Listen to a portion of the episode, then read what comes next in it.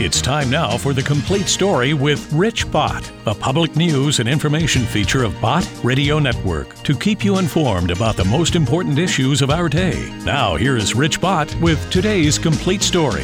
Well, this is Edmund Fowler for Bott Radio Network along with Rich Bott. We're here at the Southern Baptist Convention in Phoenix, Arizona. Sunny Phoenix, warm Phoenix, a lot warmer than uh, other parts of the country right now. And uh, we're just thankful to be able to be here. We're at the National Religious Broadcasters booth, and they've been gracious enough to provide us some space. And we've had a great time talking with some folks, some new folks that we've never met before, and also some of our broadcast ministry partners. So, So, Rich, introduce our next guest, our first guest for this program. Well, we are delighted to have with us Doctor Ronnie Floyd, and uh, we broadcast Doctor Ronnie Floyd's messages in the uh, northwest Arkansas area of our coverage, and he is the previous president of the South uh, the, of the Southern Baptist Convention. Do you remember when they hosted it last year in Saint Louis, and we were there, mm-hmm. and Doctor Ronnie Floyd was the president then? And uh, Doctor Floyd, welcome to Bott Radio Network. Thank you. It's great to be with both of you men. One of the things Things that really impressed me last year at the Southern Baptist Convention in Saint Louis was the, the the the emphasis on racial reconciliation and coming together at the foot of the cross. And you had uh, Do- uh, Lynn Jackson, the great-great-granddaughter of Dred Scott, and, yes. and so many others. The, the the president of the National Baptist was That's there as, right. as one of the speakers. And tell us about your heart. What why what is it in your heart that causes that to be such an important passion? Rich, fantastic question, because it was in August of two thousand fourteen when the situation happened in Ferguson, Missouri. Mm-hmm. I'd just been elected president of the Southern Baptist Convention, and so I immediately got involved in making sure uh, when things began to be so much at rest in Saint Louis that we could reach out and do what we could about that. I reached out to African-American pastors as well as uh, Anglo pastors and others. Um, but in reality, it was me sitting on it and praying about it for a few days. And then finally, I just felt like enough was enough and I needed to speak to it. So I gathered together on a conference call. Um, I think it was five African-American pastors of the Southern Baptist Convention along with three Anglo pastors.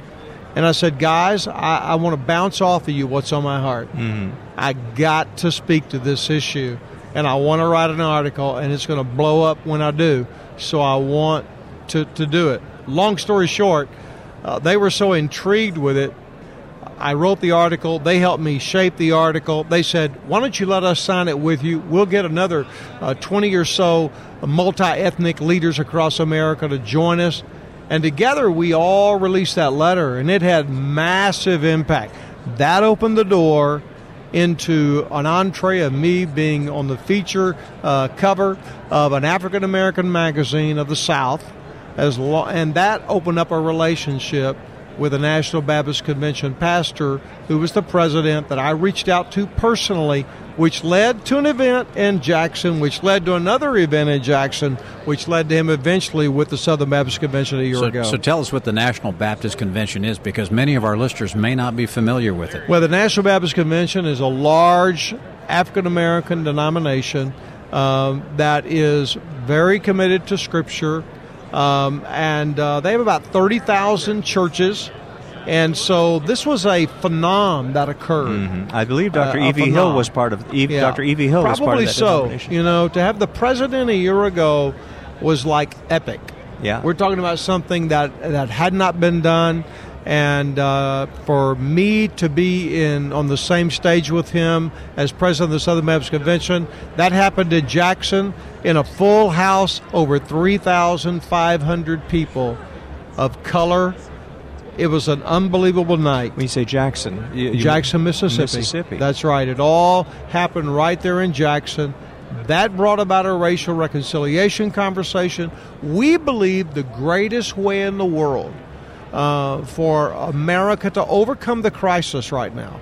It's not going to be through a, some kind of political agreements or some kind of... Or uh, laws. Uh, uh, yeah, that's yeah. right, or, or activities. It, what it is going to be about is the church appearing to be the church and, and, mm. and, and serving as the gospel light in the regions. Yes. And then also, we have to be aggressive about matters relating to criminal justice and those kind of matters of, of helping people of all ethnicities who have struggled in their life and going into the inner, inner cities, into the neighborhoods, and modeling Christ to them, not just going and preaching to them, but modeling the gospel.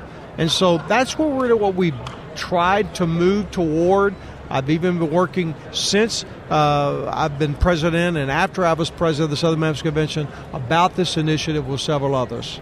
My goodness. Well, we certainly live in strategic days, don't yes, we? Yes, no question. And, and I tell people that, that we can't expect Donald Trump to do the work of the church, but if he can hold the door of religious liberty open for the church to do the work that the church is supposed right. to do, then we'll see a marvelous result. Yes, there's no question about it, Rich. And, you know, the good news is, is that regardless of, of, of the perspectives that various evangelicals may have about the president and the administration, it's really not about the president, about the administration, but it is about this. They have forwarded religious liberty as much as I have seen in years and years and years in relationship to that. I was there at that epic signing uh, there in the Rose Garden of the recently about bill. the Religious Liberty Bill. And the Johnson Amendment. That's right, and all of that. And I mean, there is at least a deep acknowledgement and a strong commitment to making sure that that part of, of, of what we believe, that Congress shall make no law prohibiting religious uh, matters. That right there uh, is what they're very committed to, and I think, and that's what we're seeing. And I think God is honoring that in many ways, and we should step up and say thank you, and we should also go after it to assist when we can, and and, and suit up and go to work. Yeah, because we just we just the uh, the other night we were at the Harvest America Crusade, where I understand two thousand nine hundred four people came forward mm, to accept yes. Christ as their Savior. Amen. I think we live in a strategic time where people are hungry and open to receive the gospel, and we need to be there to present it. That's right. And, you know, we need to understand that the door is open, and as long as the door is open, we need to be aggressive about following up in the door, taking every moment, every opportunity we have that God has given us to share the gospel. That's why I appreciate entrees like the radio, the web, and, and various forms of media that let us go places we cannot go on our own. And so with that, we're thankful for the privilege to be able to do that. And, and we're here at the National Religious Broadcasters booth, and we thank you for your involvement and participation in N R B. Thank you. This is Evan Fowler and Rich Bott here at the Southern Baptist Convention in Phoenix. Uh, Doctor Ronnie Floyd is our guest right now. I want to go back to what you were talking about before. A very interesting conversation about racial reconciliation and some things that you got involved with. How are things moving? How are things proceeding now? Well, relating to the Southern Baptist Convention, I just know that the Southern Baptist Convention is very committed to doing what it can do in relationship to that. Um, I do not know specifically what they're actively doing to pursue a continued relationship with, for example, with groups like the National Baptist Convention and all. But what I do know is that the very heartbeat of the S B C is to be able to express and become the home for all uh, non-white uh, ethnicities, as well as uh, those of us that look like the three of us in this in this booth yeah. today. Sure. I I, read, I heard a statistic uh, that you know, the, of course, the S B C, the Southern Baptist Convention, is very strong on church planting, but but right. the majority, more than fifty percent of the new churches that have been planted by the Southern yes, Baptist are right. are. Um, what would be considered to be minority. That's right. Uh, a, a non, non-Caucasian yes. majority c- congregations. Yeah, yeah, the actual statistics on that is twenty-three percent of the Southern Baptist Convention churches and, and congregations, uh, out of our fifty-one thousand churches and congregations, that's a lot, are non-white uh, congregations and churches, okay? Out of all of our church planting, two years ago, fifty-eight percent of all of our church plants were were non-white church plants. Last year it was fifty percent. We're very committed to that. If you're going to reach the cities, you have to understand, if you're going to reach the cities, then it's going to change. And, and the challenges of our seminaries and the challenges of our churches are going to have to be to make entrees and ways for those that are that are non-white folks to be able to be trained and sent out from our churches to plant gospel churches among the cities. and many of them are going to plant multi-ethnic churches. Hopefully, all of them will plant up multi-ethnic churches, because that's where the country is going to be. If we think we're going to grow churches and be relevant in society today, and everybody look like me, mm-hmm. that will not happen in tomorrow's church. It's not even happening in today's church. I love your terminology, because there's one race, the human race. Absolutely. And, and that's where and we all come together at the foot of the cross. Absolutely. That's where it's all at, Rich, and that's where we have to keep our focus.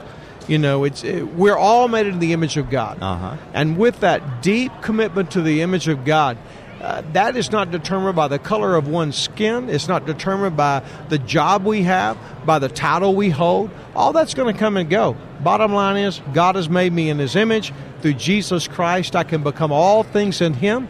And for that, praise God, we have a future and a hope. Hey, give a shout out to our listeners in Northwest Arkansas. Oh, to all of you in Northwest Arkansas, this is Ronnie Floyd, Senior Pastor of Cross Church. It is a joy that you are a part of this gathering with us today, and the Lord bless you. Thank you so much. Doctor Ronnie Floyd, we appreciate it. God bless you.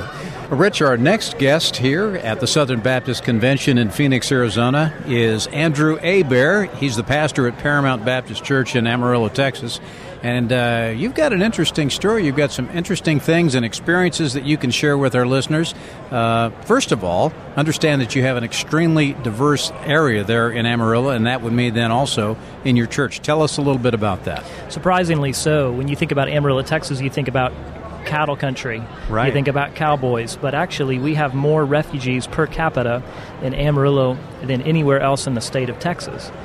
And we have two refugee relocation centers, and so there are a couple of hundred people groups represented in our area, and that's really changed the face of our city. Uh, as I mentioned, per capita, more refugees than anywhere else in the state of Texas, and so you have people from Somalia and Sudan and Cuba and Afghanistan and Iran and Iraq. And our church has really had to rethink how we do our ministry and how we reach our city, because we're not reaching people who look like us. God has brought the nations to our doorstep.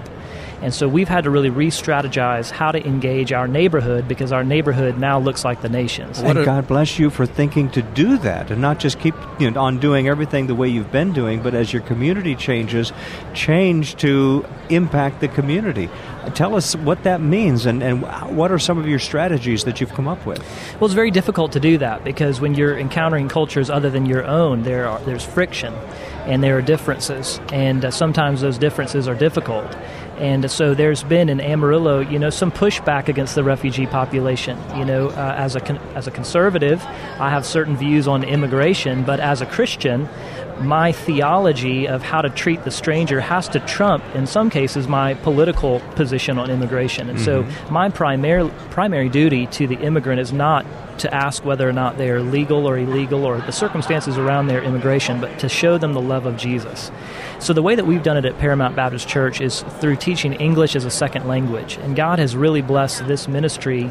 Over the last really couple of decades, we've had strong lay leadership, and they just wanted to show the compassion of Christ to the refugee community. And currently, we have, uh, on a weekly basis, about three hundred students from twenty-six nations who come to our church and learn English. And uh, there are many Muslims, there are Hindus, there are people from all over the world. And uh, in addition to teaching them English, we share the gospel of Jesus with them weekly. In fact, last week I had to ha- I got to have lunch with a couple of Iraqi men, and um, one of whom had come to know Jesus as Savior through our E S L ministry, and he had a Muslim friend that he wanted to introduce us to, who is learning about the gospel of Jesus. And so E S L has been one very practical, tangible way of showing the love of Christ to this community, so that we can extend the, the message of Christ to and them. And E S L stands for? English as a Second Language. Oh, yes. Okay. So let me ask you this, because as I've traveled in different parts of the world um, to a small extent, I've been amazed, and it's just been wonderful to have it reaffirmed to me that the gospel is for everyone, and people respond to the gospel in the same way, because we all have that same need in our heart that's placed there by our Creator. Amen. What what are you finding?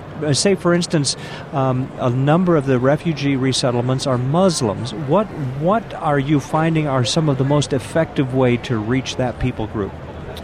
Well, as with any other person, the message, you know, the channel through which the gospel reaches the heart, I believe, is relationship. And the Muslim people are, are hospitable, and they respond very well to hospitality. And so when we open our doors, not just of our church, but of our homes, and have real relationship with, with Muslim friends, they their hearts become receptive to the gospel. And as you said, Rich, the, the gospel is is for everyone, mm-hmm. and we all receive it the same way. And the way I like to think about it is that the gospel reconciles us both vertically and horizontally. So what Jesus did on the cross reconciles us to the Father vertically, but it also reconciles us to one another. And the Apostle Paul tells us this in Ephesians chapter two. The first half of Ephesians two says that we were at hostility with the Father, and Jesus reconciles us to himself. How have you prepared your church to think in terms of uh, the, the the mission field is coming to our community? Yes. And we need to be engaged in, in missions. Yes. Well, we believe in the sovereignty of God, and that God in his sovereignty has placed our church in a neighborhood for such a time as this. And our calling is to reach our neighborhood regardless of who inhabits it. Mm-hmm. And if our neighborhood uh, is filled with the ninety-five percent Anglo, then that's who we'll reach. But our, our neighborhood and our city is filled with the nations. And so that's our mission field. And, you know, I think it was Charles Spurgeon who said that every follower of Jesus is either a missionary or an imposter. And so we're trying to teach our people to think about themselves not primarily by how they draw a paycheck, but by their calling from the Lord, which is both to be a disciple and a disciple maker, to be a missionary and to reach the mission field, which is their neighborhood. Now, you mentioned earlier that there's this, this sort of balance between reaching out to refugees and the whole immigration status thing. It's, I'm sure this is a question that you've done a lot of thinking about, and it is a controversy within the church in terms of, uh, you know, you have the rule of law where people who, who are coming into the country illegally, uh, you know, that that's you've got this conflict going on there. Uh, how do you deal with that, and, and how do you balance those? Obviously, you've got these people that are there right in front of you.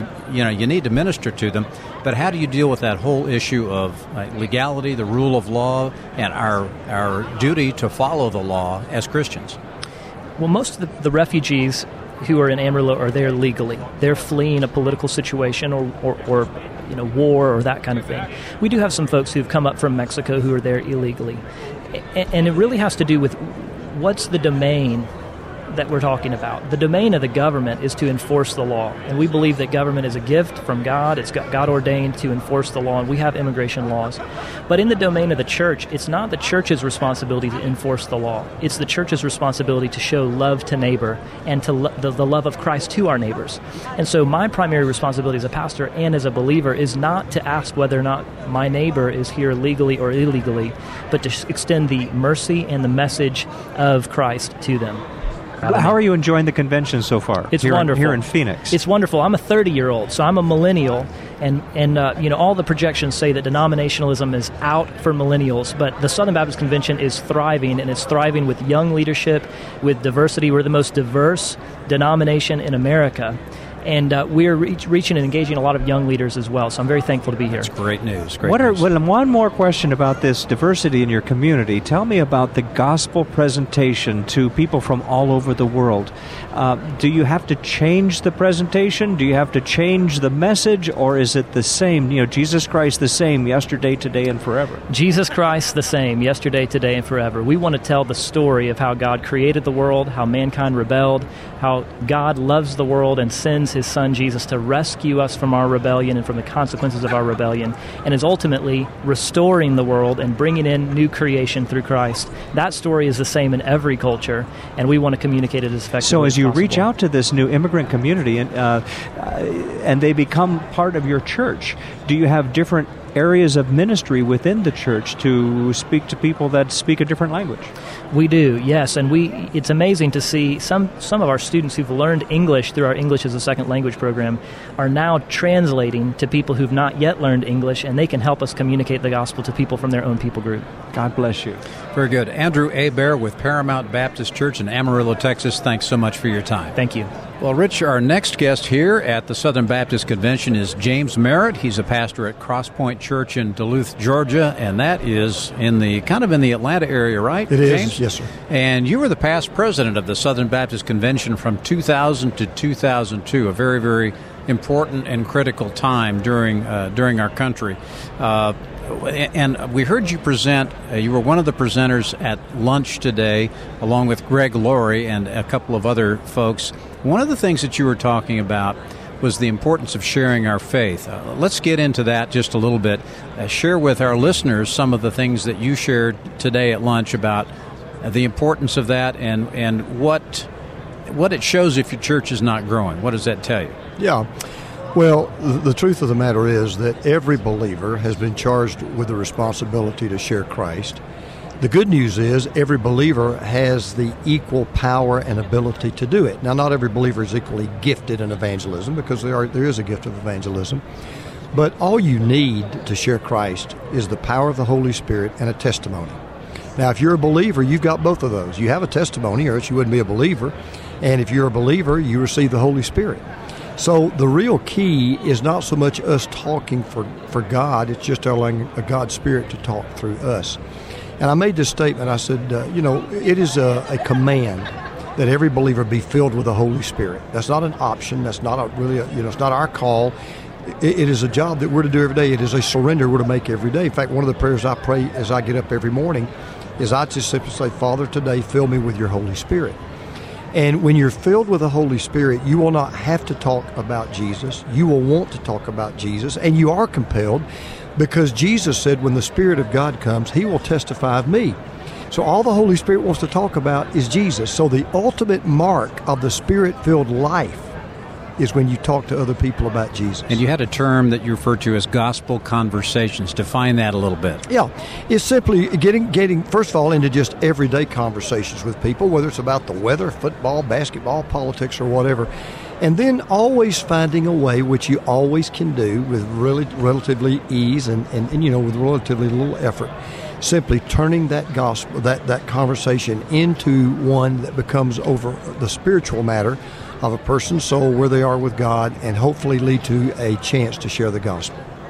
They asked you a question at the, the seminar just a little bit ago about whether or not people are more or less receptive to hearing the gospel presentation, and you turned that around, and you said something to the effect of, it's not whether people are receptive or not, it's about the power of the Holy Spirit. And Jesus Christ is the same yesterday and today and forever, and he's every bit as powerful as he ever was. And uh, tell tell us a little bit about that idea. Yeah. I think, Rich, that too too many people, Christians, when, when they start thinking about, and, and we hear it all the time, well, people are just not as receptive as they used to be. We're a more secular society. We're more liberal than we've ever been. Well, that's all true. Okay, I'm not going to, I'm not denying any of that. But if you focus on that, that's when you get fearful. That's when you get intimidated.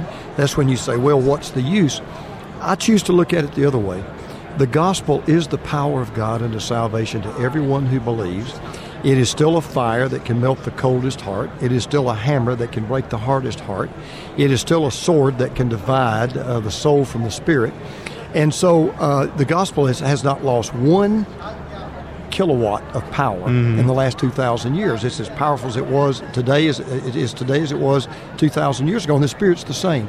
So, and I'll tell you something else you'll learn, and, and if you share your faith, you'll find this. I have shared the gospel with people that I thought, two minutes in, man, this is going to be a piece of cake. And they'll say, nope, not interested. I've shared the gospel with people I thought, I'm not going to get anywhere. And before I know it, they're weeping and ready to receive Christ. You share the gospel and leave the results to God. Because it depends a little bit, or, but it depends an awful lot on the condition of the soil. And absolutely. You, you sow the seed, but it depends on the condition of the soil. And someone said that, you know, even though it may be hard, stony soil at the moment, God can break up that soil and make it receptive. Yeah, and it's not my job to try to figure out what kind of soil it is. Only God knows what kind of soil. My job is to sow the seed. If it bounces off the rock, it's not on me. Mm. If it goes into the soil and a plant produces, it's still not of me. It's all of God. Now, what do you say to someone that has a, a, a loved one that they've been praying for for a long time and trying to witness, and they're just rejecting and rejecting? Mm-hmm. I, I'll give you an illustration. I actually um, had the honor and privilege of leading uh, two of my uncles to Christ. Uh, both, particularly one, probably the scariest I've ever been, Rich, to be honest. Man, I really was scared because I didn't know, even though he's my uncle, hard as a rock, never went to church, never showed any interest in spiritual matters whatsoever. But my aunt, his sister, was dying. We knew she was dying, and my family was real close. My Uncle Frank was walking out of the parking lot, and I knew I had to talk to him, and I walked out behind him and stopped. I said, Uncle Frank. He turned around. He's surprised I was there. I started weeping. I said, Uncle Frank, my aunt is going to heaven. and I'm going to heaven, and my dad's going to heaven. And I mentioned some of the other brothers and sisters, and I said, you're not going to heaven. And I want to tell you something, Uncle Frank. I love you so much that I don't only lo- I not only love hanging around you on planet Earth, I want to know you're going to heaven with me. Wow. Rich, honest to goodness, the Spirit of God softened his heart just like that, mm. and in three minutes in that parking lot in the hospital, he prayed to receive Christ. He got baptized, and from that day till the day he died, never missed another day at church. Wow. Wow. You know, something else you shared at that lunch uh, was uh, when you share the gospel with someone, how it makes you feel. What is it? What it does for you? Describe that. Yeah. Tell us about that. And it sounds strange. I'm just being honest with you. I got saved as a nine-year-old boy, and when I got saved, I, my, I share the testimony. Different people responded different ways. You know, there's some people that get saved, man. They they see bright lights. They hear angels singing. All that. Yeah. I didn't have any of that. I didn't. I didn't feel one thing. I knew I meant business, but I didn't feel anything. But I knew I was saved in a movie theater. I knew that when the when the, when the lights came on and I walked out, I knew the kid that was walking out of there was not the kid that walked in. I knew something in my I knew now someone something in, in my life had radically, radically, radically changed. And so, you know, the the, the point that, that you know I was trying to make, uh, you know, in, in that luncheon is that even though I did get joy out of receiving Christ, there is no joy like the joy of seeing somebody go from darkness to light, from death to light, and from the power of Satan to the power of God. And until you actually experience leading someone to Christ, you won't understand that. But I'm just being honest. The joy for me is even greater than the joy that I got saved. Because the Lord used you in that process. And and I get to see it. Now I'm on the outside, so to speak, looking in, and I'm seeing what ha- what happened to me on the inside. I now get to see from the outside, and it's incredible. So this was a pastor's conference, and this um, tell us about your, your advice to pastors about their yeah. own personal soul winning. Yeah. Well, here, beyond just what they preach in the pulpit.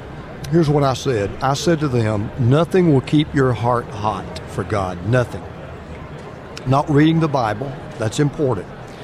Not prayer. That's important.